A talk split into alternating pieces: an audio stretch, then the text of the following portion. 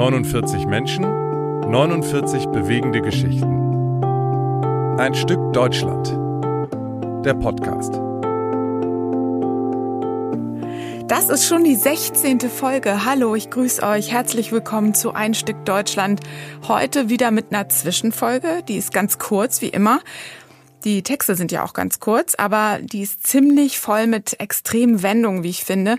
Es geht um antisemitische Gesetze und ihre Folgen. Es geht um die Reichspogromnacht, um das KZ Dachau, um einen Kindertransport nach Schottland, um eine Flucht nach Chile und einen illegalen Grenzübertritt nach Argentinien. Und das ist noch nicht mal alles. Diese Folge erzählt die Geschichte von Bärbel Oppenheimer. 2004 hat sie sie mir erzählt. Und ich habe dann dieses Kurzporträt geschrieben. Und die Stimme, die sie euch jetzt gleich vorträgt, ist die einer sehr guten Freundin von mir, die der Schauspielerin und Sprecherin Birgit von Rönn.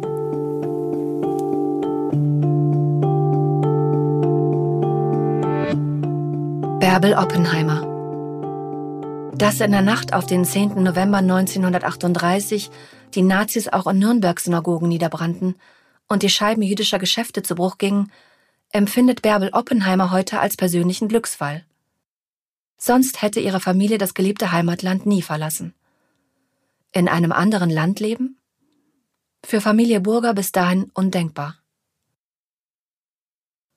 Der Vater ist Besitzer einer Weingroßhandlung und einer Likörfabrikation, Träger des Eisernen Kreuzes, Soldat im Kampf fürs Vaterland. Die Mutter in Nürnberg geboren, half im Lazarett. Wir waren immer pro Deutsch eingestellt, erinnert sich die heute 83-Jährige. Dass sie und ihre Schwester dennoch aus Deutschland weg müssen, das ist den Eltern früh klar. Die Jugend hat keine Zukunft, heißt es damals. Juden dürfen nicht ins Schwimmbad gehen, nicht ins Kino und nicht ins Konzert. Für Bärbel, die ein kulturell interessiertes Mädchen ist, ist das schlimm. Nach 1933 geht sie auf eine jüdische Schule, weil sie das Lyzeum nicht mehr besuchen darf. Sie lernt alles, was sie für die Auswanderung braucht. Sprachen und praktische Sachen wie Schreibmaschine schreiben und Stenografie. Eigentlich will sie Babyschwester werden. Die Mädels, mit denen sie nun zur Schule geht, kommen aus allen Ecken des Landes. Als sie auf einer gemeinsamen Reise in München sind, beschließen sie, gegen das Gesetz zu verstoßen und in ein Konzert zu gehen. Sie machen sich zurecht und hoffen, dass sie nicht auffallen werden. Sie gehen in kleinen Grüppchen und hören Beethovens neunte Symphonie.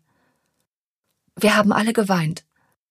Sie versuchen das Leben trotz der Umstände zu genießen und haben auch viel Spaß miteinander. Doch dann kommt die sogenannte Kristallnacht und alles ist vorbei. Plötzlich heißt es, raus, ihr müsst weg, packt eure Koffer und haut ab. In der gleichen Nacht fährt die damals 16-Jährige zum Bahnhof. Sie will nach Hause aber als sie dort ankommt, ist niemand mehr da. Ihre Eltern sind von einem Bekannten gewarnt worden, fliehen zum Bahnhof, um aus der Stadt zu kommen, und laufen der Gestapo direkt in die Arme. Fünf Wochen Dachau folgen für den Vater. Ein Schock für die Familie. Während sie Tag für Tag auf seine Rückkehr warten, müssen sie ihre Wohnung räumen. Das ist ein harter Einschnitt für Bärbelburger, denn hier hat sie immer gewohnt. Hier wurde sie am 17. Februar 1922 geboren. Heute steht das Haus nicht mehr. Alliierte Bomber haben es zerstört. Das weiß sie, weil sie dort war, lange nach dem Krieg. Damals kommen sie im Mietshaus des Großvaters unter.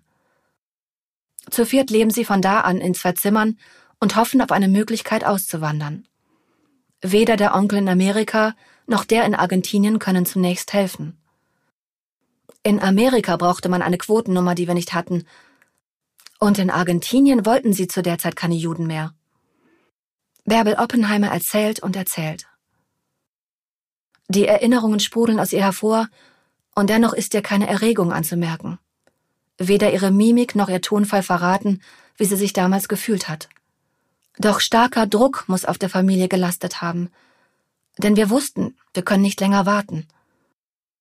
Dann kommt, zumindest für die beiden Töchter, die Rettung – im Juli 1939 kommen sie mit einem Kindertransport nach England.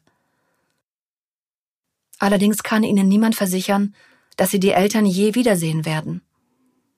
Es war natürlich ein Abschied. So Bärbel Oppenheimer heute. Aber wir haben es nicht dramatisiert. Die Schwestern leben zusammen bei einer sehr netten Familie in Schottland, doch die Ältere hat eine Quotennummer von einer Verwandten und geht nach Amerika. Bärbel ist allein. Aber nur kurze Zeit, denn ihre Eltern erreichen London und schaffen es, ein chilenisches Visum zu bekommen. Da war der Krieg schon ausgebrochen. Noch im gleichen Jahr verlässt die Familie England. Mit 17 Schiffen fahren sie im Konvoi. Die Schiffe sind dunkel angestrichen und fahren ohne Licht. Ein deutsches Unterseeboot greift dennoch an, allerdings ohne Erfolg. Davon erfahren die Flüchtlinge aber erst, als sie schon in Sicherheit sind. Sie erreichen Chile und ein paar Wochen später Mendoza, eine Stadt in Argentinien. Von da aus geht es mit dem Zug nach Buenos Aires. Der Onkel hat alles organisiert und bezahlt. Als auch die Schwester nach dem Ende des Krieges nach Buenos Aires kommt, ist die Familie wieder vereint. Ende gut, alles gut. Doch der Neuanfang ist nicht leicht. Zunächst arbeitet die junge Einwanderin als Kindermädchen, um Spanisch zu lernen, und dann im Büro. Jeder hat versucht, ein paar Peso zu verdienen, aber dadurch, dass wir alle ein gemeinsames Los hatten, hat es irgendwie Spaß gemacht. Das Leben in der Fremde beginnt der jungen Frau zu gefallen. Sie heiratet und bekommt Kinder. Heute ist sie sechsfache Großmutter. Doch Argentinierin ist Bärbel Oppenheimer nie geworden. Weder auf dem Papier noch im Herzen. Ihre Freundinnen und Freunde sind deutsche Juden. Sie liest am liebsten Deutsch. Und seit fast 20 Jahren arbeitet sie für die AFI, den jüdischen Hilfsverein, als freiwillige Helferin. Ich würde sagen, ich bin Deutsche.